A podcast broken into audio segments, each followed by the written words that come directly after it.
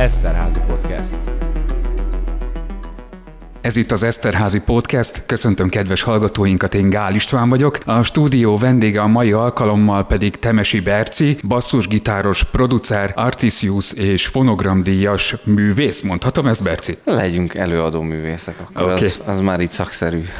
Egyébként nem mellesleg Berci, az Eszterházi Károly Katolikus Egyetem hallgatója. Így van, második fél évemet töltöm itt Egerben. Erről is beszélünk nem sokára, azonban akik járatosak a pop, a funk, vagy éppen a jazz jazz világában jól ismerik a nevedet, azt gondolom. Viszont akik nem ismerik ezeket a zenei műfajokat, nem annyira járatosak, hogyan mutatnád be önmagad nekik? Fú, magamról nehéz beszélni, mert nyilván az ember dicsekedni nem szeretne, illetve hát ha szeretne is, akkor olyan nehezen jön le jól, hogyha az ember magáról olyan pozitív dolgokat mond. Tulajdonképpen 17 éves koromig nem foglalkoztam zenével, egy nagyon kis településről, de világhírű településről származom, Herendről. Minden családtagom porcelánfestőként, illetve a porcelán manufaktúra környékén tevékenykedő polgárként élte a hétköznapjait, amikor én gyerek voltam. Édesanyám 37 évig festett a porcelániumban, és tulajdonképpen a bátyám a mai napig ott teszi a dolgát. Én egyenes vonalakat tudtam húzni, ezért műszaki végzettség. Ezt akartam pont kérdezni, hogy neked megvan hozzá tehetséged, hogy... Én műszaki végzettséggel rendelkezem azért, mert az egyenes vonalakat viszont nagyon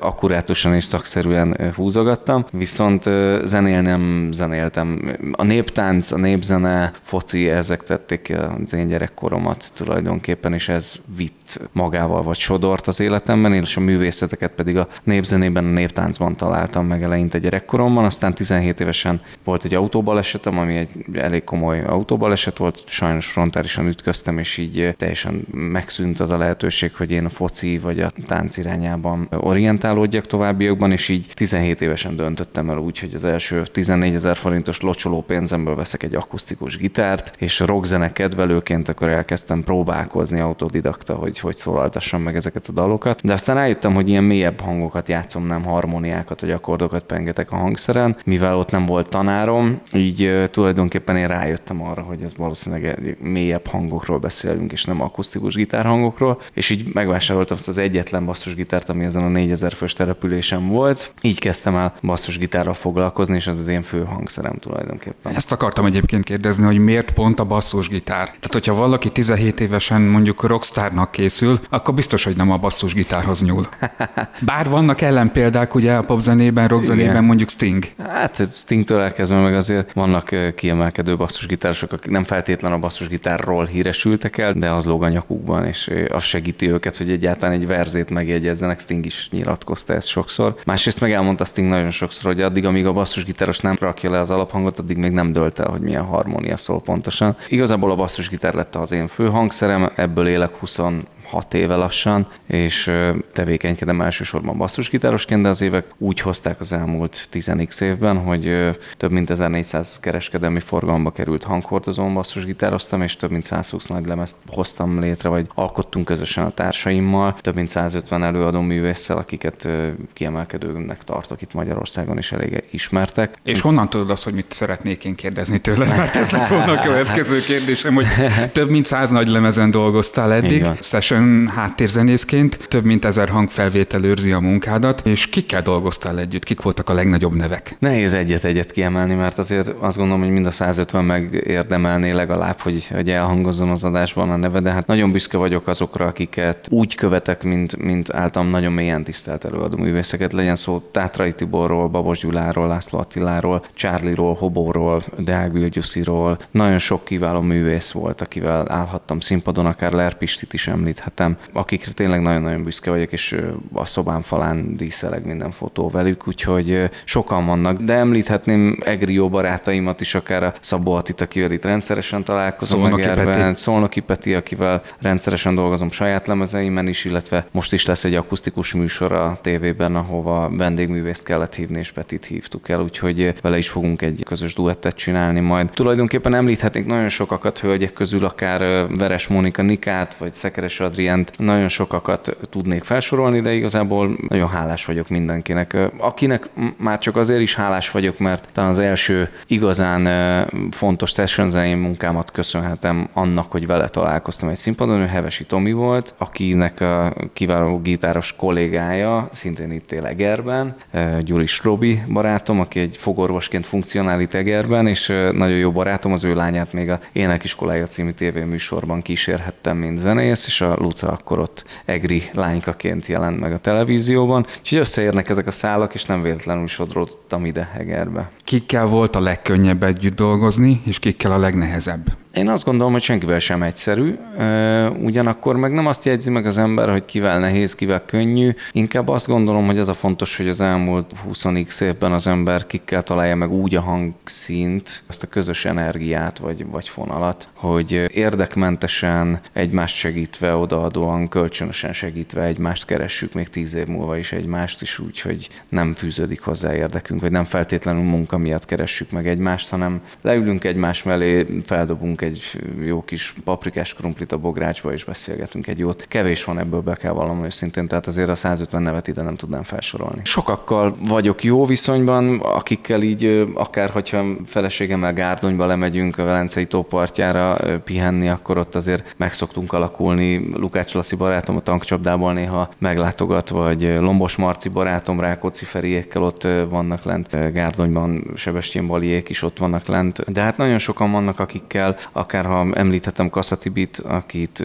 ugye azért általában tévés műsorvezetőként látnak az emberek, de azért ő egy Emerton díjas zeneszerző, az ő nagyon sokáig tartó könnyű zenei turnéinak voltam a zenei rendezője, úgyhogy igyekeztem a zenekart összefogni, meg összerakni mögé, és nagyon sokáig dolgoztunk együtt tulajdonképpen. Egészen az idei év elejéig, februárban lett vége annak a koncertezős időszaknak, amit Tibivel együtt összeraktunk. Ez most az ő döntése volt, hogy ez most egy picit szünetel, de a kongresszusi központban volt egy jó nagy koncertált házzal, úgyhogy igazából Tibi az például, aki rendszeresen felhív, érdeklődik, és nem egyszer külföldre megyünk csak azért, hogy kikapcsolódjunk együtt. Szóval mindezek mellett van szóló nagy lemezed is jó néhány. Igen, öt jelent meg eddig, a hatodikat már megírtam évelején, már a hangszerelési részénél tartunk, és tulajdonképpen évvégéig a partitúrák el is készülnek. Ez most egy big bandes hangszerelés lesz, kiváló vendégművészekkel, viszont jövőre tudom majd csak rögzíteni, mert elég komoly időbeosztás van, úgyhogy már jövő áprilisi koncerteknél tartunk a naptárban, úgyhogy elég sok teendő van. Mellette egy másik lemezt fejezek be, közben három tévéműsor van a nyakamban, úgyhogy elég sok minden teendő van, közben külföldi konferenciákra járok, éppen most indulok jövő héten Helsinkibe, előadóművészi jogvédőiroda által Magyarország képviseletében, úgyhogy van bőven teendő, meg tennivaló, és hát így igyekszem azért a saját szóló lemezeimre is időt szakítani. Nem az van a prioritásban, az inkább egy ilyen alkotási mechanizmus, ami jön az emberből, különböző impulzusok kapcsán úgy dönt, hogy csinál valamit, ami, ami önkifejezés és egy ilyen szerzői véna megmutatása. Igyekszem minden lemezemet valahogy egy másik oldalamról bemutatni. A szerzemények nyilván adottak, a dallamok, harmóniák adottak, inkább a hangszerelések mások. Az előző lemezem az kifejezetten instrumentális zenéket tartalmazott és dobosokra hangszerelődött. Az előtte lévő nagy lemez a Doknányi zenekarral egy nagy szimfonikus dupla lemez lett, a Hollerung Gáborékkal közösen dolgozva mutathattam be Werner Gábor vezényletével, kiváló vendégművészekkel, úgyhogy minden lemez más jellegű és más vizekre elvez, pontosan azért, hogy magamat kipróbáljam más mm, stílusokban. Megint csak előre szaladtál. Azt akartam kérdezni, hogy mit jelent számodra a zene? Mit fejezel ki a zenével? Mit fejezel ki egy szóló nagy lemezzel? Érzelmeket, fájdalmakat? Az élet búját, baját, boldogságát, a szerelmet? Általában úgy tudok dolgozni, hogy ha megírok egy lemezt, akkor az egy év, következő évben azt az lemezt egy kicsit eljátszva élőben, koncerteken, megturnéztatva úgymond, ha még lehet erről beszélni Magyarországon, akkor interpretáljuk élőben, és akkor utána a következő évben megint egy szerzői évem jön. Tehát nagyjából két évente jelentetek meg egy lemez, 2012-ben jelent meg az első. Az első nagy lemez az kifejezetten egy olyan utazási céllal jött létre, hogy kipróbáljam magam abban a zenei stílusban, ahol én a popzenéből érkezve azt éreztem, hogy a jazz az a műfaj, ami, ami még ismeretlen terület, és szeretnék ott egy picit bizonyítani, és 12-ben írtam meg ezt az első nagy lemezemet, amire rögtön kaptam egy Magyar Jazz Szövetség külön díjat, illetve egy, egy Artisius díjat, úgyhogy ennek köszönhetően azt éreztem, hogy, hogy nem volt véletlen, hogy a Jóisten erre sodort, és ezt a, az inspirációt adta, és akkor ezen lavírozva írtam egy második lemezt, ami már egy kicsit ez a gospelesebb hangszerelés volt, és már voltak rajta szöveges művek is. Harmadik lemezem kifejezetten pop dalok, pop művészek, pop énekesek, Szolnoki Petitől Éliás Juniorig, Veres Monikanikáig, Olá Gergőn át, Vavra Bencéig nagyon sok kiváló énekes volt a lemezen. Az ezután következő negyedik lemez, az pedig tulajdonképpen egy szimfonikus nagylemez volt, amiről már említést tettem. Az ötödik meg egy instrumentális visszagyökerekhez tulajdonképpen egy visszatekintés, csak itt a kiváló dobos kollégáimnak szerettem volna tisztelegni, akik mindig a háttérbe szorulnak, és így producerként vagy zeneszerzőként úgy döntöttem, hogy szeretném őket előtérbe tolni, és úgy írtam 12 dalt, hogy azzal a 12 kiemelkedő dobossal, akivel nagyon-nagyon szeretek játszani, minden dalban más doboltattam meg, és az ő zenei stílusukra hangszereltem a dalokat tulajdonképpen. Mitől lesz jó egy dal? Én azt gondolom, hogy fontos a szenzitivitás, fontos a tisztasága és az őszintessége a mondani valónak, és mindig más inspiráció jön az ember életében. Az első lemeznél nyilván az inspiráció az volt, hogy bizonyítsak magamnak is, illetve egy szakmai bizonyítási kényszere volt a, annak a lemeznek. A többi lemez az már csak azért volt, mert jó érzés volt alkotni, megélni újabb folyókat, vizeket, amiken még nem jártam. A legutolsó lemezem az kifejezetten egy családi traumának köszönhetően jött létre, és tulajdonképpen azt szerettem volna valahogy feldolgozni, és ez olyannyira kigurult belőlem, hogy egy hét alatt írtam meg a teljes lemezt. Erről a családi traumáról beszélhetünk? Talán most már tudok róla beszélni, mert azért eltelt három év. Sajnos történt egy elég komoly családi trauma az életünkben, az én családos feleségemmel megélhettük azt a isteni lehetőséget, hogy megfogadjon Hannus kislányunk, aki viszont sajnos csak 11 napig tudott velünk itt ezen a földi életben részt venni, úgyhogy sajnos el kellett köszönünk tőle 11 nap után, és Hát ezt nyilván fel kellett dolgoznunk mindkettőnknek, nem volt egyszerű eleinte. Inkább én próbáltam segíteni a feleségemet és erősnek maradni, aztán természetesen pár hónap után, mikor éreztem, hogy ő már jobban van, akkor én, én kerültem egy kisebb lelki traumába, amit úgy tudtam elsősorban így kezelni, hogy kiírtam magamból különböző művek által kinyilatkoztattam tulajdonképpen ezeket az érzéseket, érzelmeket, és talán ezért is az egyik legfontosabb lemeznek tartom az életem során ezt a, az ötös lemezt. Azt gondolom, hogy mindig nagyon-nagyon fontos az, hogy az ember hitelesen, őszintén, meg teljesen önazonosan tudjon alkotni és létrehozni valamit, ne feltétlen kényszerből, ne feltétlen megfelelési kényszerből, és sokszor jönnek azzal, hogy tudok-e esetleg egy olyan dalt írni, vagy hangszerelni, ami most az éppen az aktuális rádiónak megfelelő trendeknek megfelelő, és mindig azt mondom, hogy természetesen ez nagyon egyszerű, mert a harmóniák elfogytak a Beatles óta, nincsen új nap alatt, és tulajdonképpen csak a hangszerelések változnak, modernebb hangszínek, lábdob minták, billentyű minták jönnek az ember életébe, de hogy őszinte legyek, nem feltétlen ezzel a célral szeretnék alkotni az életemben. Lehet, hogy volt olyan időszak, hogy jó érzés volt így alkotni, hogy ha éppen ezt kéri a rádió, akkor az ember olyat csináljon, de így 43. éven felé kanyarodva azt érzem, hogy nem szeretnék nagyon más csinálni, mint ahogy eddig se csináltam más, csak azt csináltam, amit szeretek. Most meg már azt érzem, hogy nem csak, hogy azt csinálom, amit szeretek, hanem nem csinálom azt, amit nem szeretnék. És talán ez az igazi szabadság, amit meg akarok élni a muzsikálásban. No, de nem csak az a fontos, hogy egy dal sikeres legyen, hanem hogy a zenész is sikeres legyen. Mitől sikeres egy zenész? Én azt gondolom, hogy attól sikeres egy zenész, hogy emberként tud élni, meg tudja élni a hétköznapokat, tud jó ízűen nevetni, tud a családjával időt tölteni, tud egy reggelit megenni anélkül, hogy nyomkodná a telefonját, egészséges tud maradni sokáig, hogy sokáig adhasson, meg sokáig befogadhasson. Én azt gondolom, legalábbis nekem most ezek a céljaim, és azt gondolom, hogy ettől tudok sikeres lenni, hogy felébredek, és szombat reggel a csodálatos szép feleségemmel ülök egy asztalnál, akkor azt gondolom, hogy sikeres embernek mondhatom magam. Az, hogy ezen kívül hogy pengetem a hangszeremet, kikkel találkozom, milyen újabb színpadokat hódítunk meg, és hány tízezer ember ember előtt muzsikálhatunk, ezek már csak játékok és ajándékok az életben, amiért én mindig hálás vagyok, de azt gondolom, hogy korra haladva az ember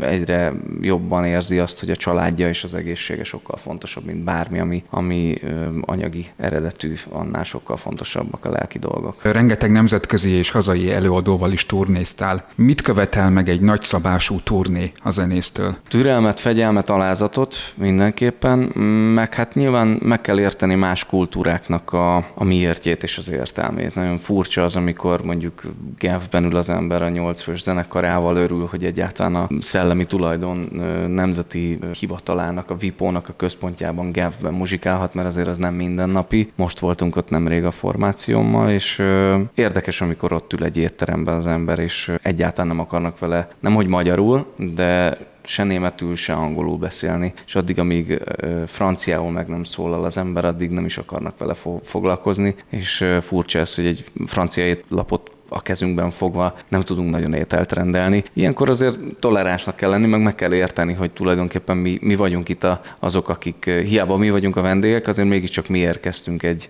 egy másik országba, és el kell fogadjuk, hogy ott vannak elvárások. Természetesen mi is mondhatnánk itt Magyarországon, hogy olvassák el a magyar étlapot, és próbáljanak meg magyarul beszélni.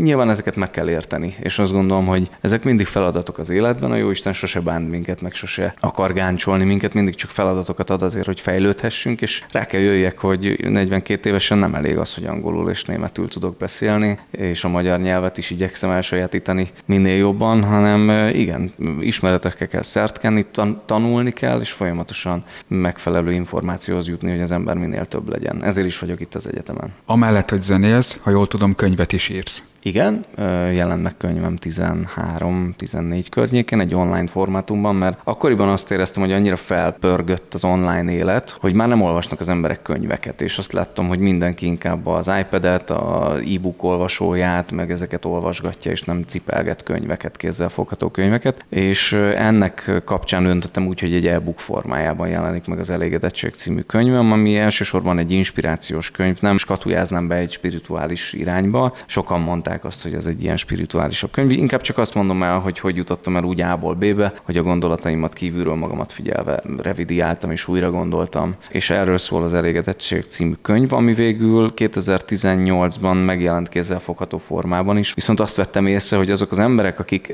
tényleg éheznek az információra és próbálnak intellektuális élményekben gazdagabbak lenni, azok azért szeretik kézbe venni és fizikailag megfogni ezeket a tárgyakat, legyen szó akár egy CD CD-ről, akár egy nagy lemezről, egy LP-ről, vagy akár egy könyvről, ami kézzel foghatóan tudnak olvasni, és van valami személyes kötődésük hozzá, nem csak egy online térben lebeg. Középiskolásoknak is tartasz előadást. Nem régiben itt például Legerben a Szilágyi gimnáziumban voltatok. Így van. Mesélnél ezekről az élményekről? Elmúlt tíz évben rendhagyó énekórákat igyekeztünk az ország különböző nagyvárosaiba eljuttatni. Ez egy nagyon csodálatos próbálkozás, nevezzük így. Sok tíz éve igyekszik nagyon And. Kedves baráti társaságom azt elérni, hogy nevezzük ezt ilyen csúnya szóval lobbizni azért, hogy az oktatásba bekerüljön az oktatásba a könnyű zene is, mint olyan. Én, mint aki ebben tevékenykedem, részt veszek ennek az előadásnak a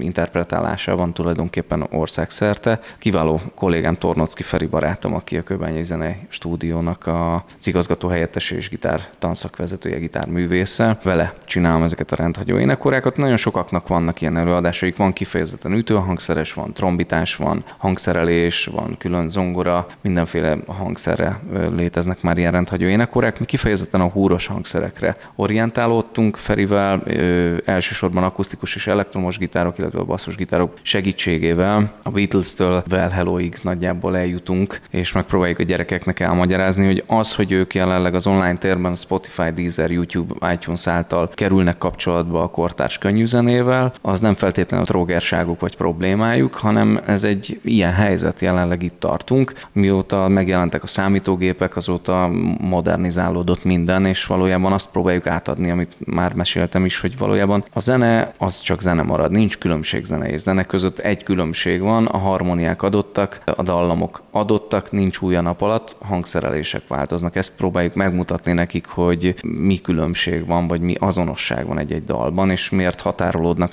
el mondjuk egy erdélyi népdalgyűjtésből összeszedett kis hegedű interpretációtól, csak azért, mert egy kicsit nevezzük úgy idézőjelesen poros. És megpróbáljuk ezeket akár egy megrakják a tüzet népdalt bemutatni nekik well hello stílusban, vagy akár bluesban, vagy regiben, funkban. Tehát, hogy azt szeretnénk nekik megmutatni, hogy ne határolódjanak el semmitől csak azért, mert nem abban a hangszerelésben szólal meg, ahogy ők megszokták, és mivel ők nem tudják, mi ez a hangszerelés, egyszerűen csak ignorálják ezt az egészet. Így kerül sor arra, hogy például nem csak könnyű zenét mutatunk be, hanem népzenéket is, illetve Magyar Rádió szimfonikusainak köszönhetően a Magyar Rádió 6 stúdiójában én rögzítettem több kortárs könnyű zenei darabot még 2015-ben, Zoránnal, Isten nyugasztalja Fábián Julival, Lovasi Andrissal és a Velhelóval is, és például így meg tud szólalni egy Velhelódal teljes szimfonikus átiratban, amin nagyon-nagyon csodálkoznak a gyerekek, hogy ez ugyanaz a dal, ugyanaz a négy akkord, csak hát éppen fuvolával, hárfával, brácsával, hegedűvel, fafúvósokkal és részfúvósokkal megszólaltatva. Ilyenkor felcsillannak a szemek? Abszolút, így van. Ez mindig az előadás végén történik, és mivel előtte hallják pont ezt a Velheló dalt, könnyű zenei hangszerelésben. Furcsálják ők is, hogy nem ismerték fel a dalt, mert eleinte csak instrumentálisan mutatom meg, utána eresztem rá az énekdallamot, és akkor rájönnek, hogy ez tényleg ugyanaz a dal, csak más hangszerelésben. Mindig azt szoktam mondani nekik, hogy köszönhetően annak, hogy mi a 80-as években nőttünk fel, sajnos nekünk nem volt lehetőségünk olyan finom csokoládékhoz jutni, mint amihez ma tudunk jutni, és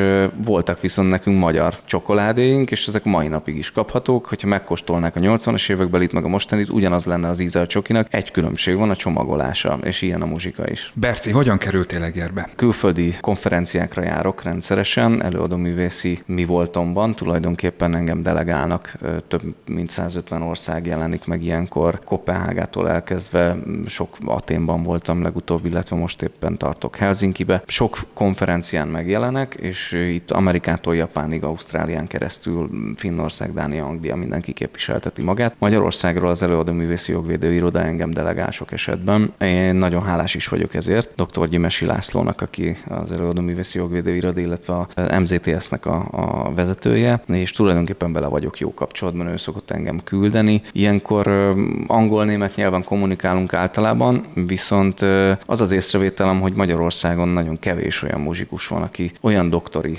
címmel rendelkezhet, ami nem feltétlen zenei, hanem akár jogi végzettséggel bír, és találkozva itt különböző findán, svéd kiváló kollégákkal érdeklődöm érdeklődöm mindig, vagy akár németekkel, hogy nálatok hogy működik ez, hány doktori címmel rendelkező muzsikus van, és hát azt mondják, hogy nagyjából minden második. És annyira megragadta ez az én fantáziámat, hogy én, mivel a drága feleségem jogász doktor, én úgy döntöttem, hogy szeretnék elsősorban a szerzői joggal foglalkozni majd a muzsikálás mellett. Viszont átgondolva azt, hogy jelenleg három tévéműsor van a nyakamban, két nagy lemez, közben a szerzői lemezem és minden más, azt éreztem, hogy nem fog beleférni az időmben. Szerettem volna újra iskola iskolapadba ülni, és így párhuzamosan az EGRI Eszterházi Egyetemmel én Budapesten a Szent György iskolában is tanulok most jelenleg. Egy hangosítási képzésben veszek részt, illetve itt a zenekultúra szakon tanulok. Úgyhogy rögtön kettő szakot kezdtem el párhuzamosan megtanulni. Szeretném magamat bemelegíteni, és mind a mellett, hogy itt, ha végzek, egy masztert szeretnék csinálni, vagy ebből akár doktorálni is, de mindenképp szeretném majd később a jogot elvégezni azért, hogy a elsősorban a szerzői jogi irányba orientálódjak majd később. Ha jól tudom, annak idején jelentkeztél az eltére is, de Így mégis van. az Eszterházi Károly Katolikus Egyetemet választottad. Így van, egyszerre felvételiztem, mind a két egyetemre felvettek maximális pontszámmal, amire nagyon örültem. Ritka az, mikor az ember 400 pontot lát a, a felvételien, és hát egyrészt örültem is, másrészt meg elgondolkoztam, hogy most mit tegyek. És valójában én egy egyszerű vidéki csávó vagyok, ennek köszönhetően én Budapestről el is menekültem. Az elmúlt években már hat év éve, éve élek az agglomerációban, inkább egy kertes házban és egy kutyával bográcsozva. Úgyhogy alapvetően, ha tehetem, egy héten egyszer megyek csak be a Budapest belvárosába, ha nagyon muszáj, és akkor leszervezek mindent oda arra az egy napra, hogy ne kelljen többször csak akár egy 10 percre is a város megközelítenem. És hát mikor az eltére elmentem felvételizni, akkor nagyjából egy és negyed óra út volt, mire leparkoltam, mire kifizettem a parkolási díjat, bementem az épületbe, amit most így nem feltétlen festenék le szavakkal. Őszinte leszek, mikor ide megjöttem Egerben, nagyjából ugyanennyi idő volt az út. Tökéletesen gyorsan parkoltam, ahogy most is nagyjából két perc alatt, és bejöttem egy olyan csodaszép impozáns épületbe, amiben most is ülünk, hogy én azt mondtam a feleségemnek, ennek, hogy szerintem nincs kérdés, hogy ide fogok jönni. Egyszerűen más energia, más inger, más tempó, és nagyon-nagyon szeretem Egert. Én sokat jártam ide, sokat muzsikáltam is itt még régen, a 2000-es években, a Sorompóban, meg nagyon sok helyen. Úgyhogy ez is ide köt, meg hát olyan kedves barátok, akikről már említést is tettünk a Szolnoki Petitől, a Gyuris Robig, a Szabó mindenki. Nagyon sokan a Ród zenekartól elkezdve. Rengeteg fesztegerre jártam ide rendszeresen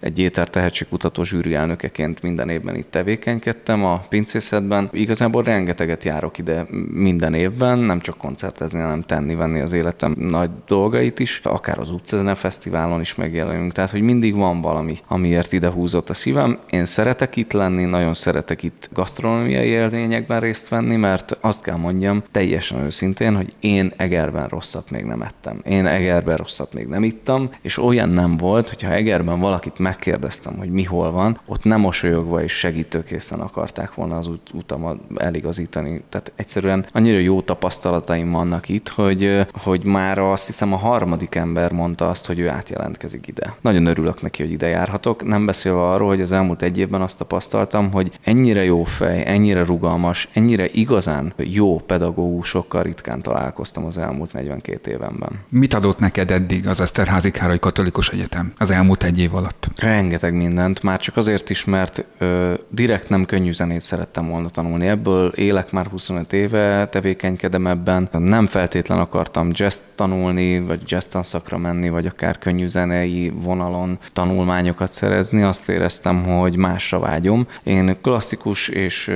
kifejezetten klasszikus zenei dolgokat sosem tanultam, pláne nem operát. Az, hogy itt az első órán rögtön egy Bartókot kell karvezetés vonalon levezényelnem úgy, hogy soha nem vezényeltem, mindezt úgy, hogy egy olyan kiváló tanár tanítja ezt, akit én ráadásul mint embert és személyt is nagyon-nagyon tisztelek és szeretek. Az számomra egy nagyon-nagyon inspiráló dolog. Arról nem ismertem álmodni, hogy én könnyű zenében nem énekelve, maximum vokálistaként ide kerülve Schubertet, Haydn kell énekeljek operát. Ezek olyan kihívások, amikre az ember egyszerűen nem tud nemet mondani, vagy nem tudja azt mondani, hogy nincs értelme, mert egyszerűen annyira inspiráló és annyira jó érzéssel tölt el felkészülni az órákra, hogy alapvetően is egy precíz ember vagyok, így neveltek az én szüleim csodálatos emberek, és valahogy erre neveltek. Ha már nem porcelánfestésre, akkor az az ilyen szögletes dolgokra megneveltek, illetve arra, hogy készüljek, hogy legyek alázatos, vagy tiszteljem az embereket, és itt, ha valahol, akkor itt maximálisan lehet tisztelni a tanárokat, mert őrületesen jól tanítanak, és nagyon sok jó dolgot tanulunk a népzenétől elkezdve az operairodalmon át, a zenetörténeten át. Nem beszélve arról, hogy én ugye, mint könnyű zenész, ABC-s hangokkal nagyon tisztában vagyok, a modális hangsorokat kívülről, belülről, az összhangzatos mollon át, a melodikus moll móduszain át mindet el tudom mondani ABC-s hanggal, de az, hogy én szolmizálom, optimizáljak kottából C kulcsban, arra nem lett volna példa az eltelt egy évben. Most meg ezt kell tennem, és ha ilyen dolgokra tanítanak, akkor az, az egy nagyon jó irány az életemben. Berci, mi leszel, ha nagy leszel? Hát az biztos, hogy, hogy családfő, alkotó, kreatív ember, legalábbis ezt szeretnék lenni továbbra is. Nem szeretném elfelejteni, hogy honnan jöttem, szeretnék a családommal időt tölteni, szeretném megköszönni azoknak a pedagógusoknak, akik világéletemben segítették az utamat, legyen szó a zenei életemről, vagy egyáltalán arról, hogy tudjak osztani, szorozni, és tudjak esetleg megszólalni egy ilyen rádióban, úgy, hogy közben ne kelljen szavakat keresnem, vagy éppen dadognom, hebegnem, habognom. Megpróbálom azt tenni, amihez értek, abban a legjobbat tenni, és elsősorban azért nyitottnak lenni, és azért minél többet tanulni, amíg lehet, hogy ezt át tudjam adni a következő generációnak, mert van azért bőven tenni valunk, hogy, hogy a következő generációt segítsük, mert rászorulnak. Berci, nagyon szépen köszönöm. Köszönöm az őszinteséget, köszönöm, hogy megtiszteltél bennünket itt az Eszterházi Podcastben, és mit kívánjak neked a jövőre? egészséget. Jó egészséget, és még egyszer köszönöm, Berci. Köszönöm szépen én is. Eszterházi Podcast.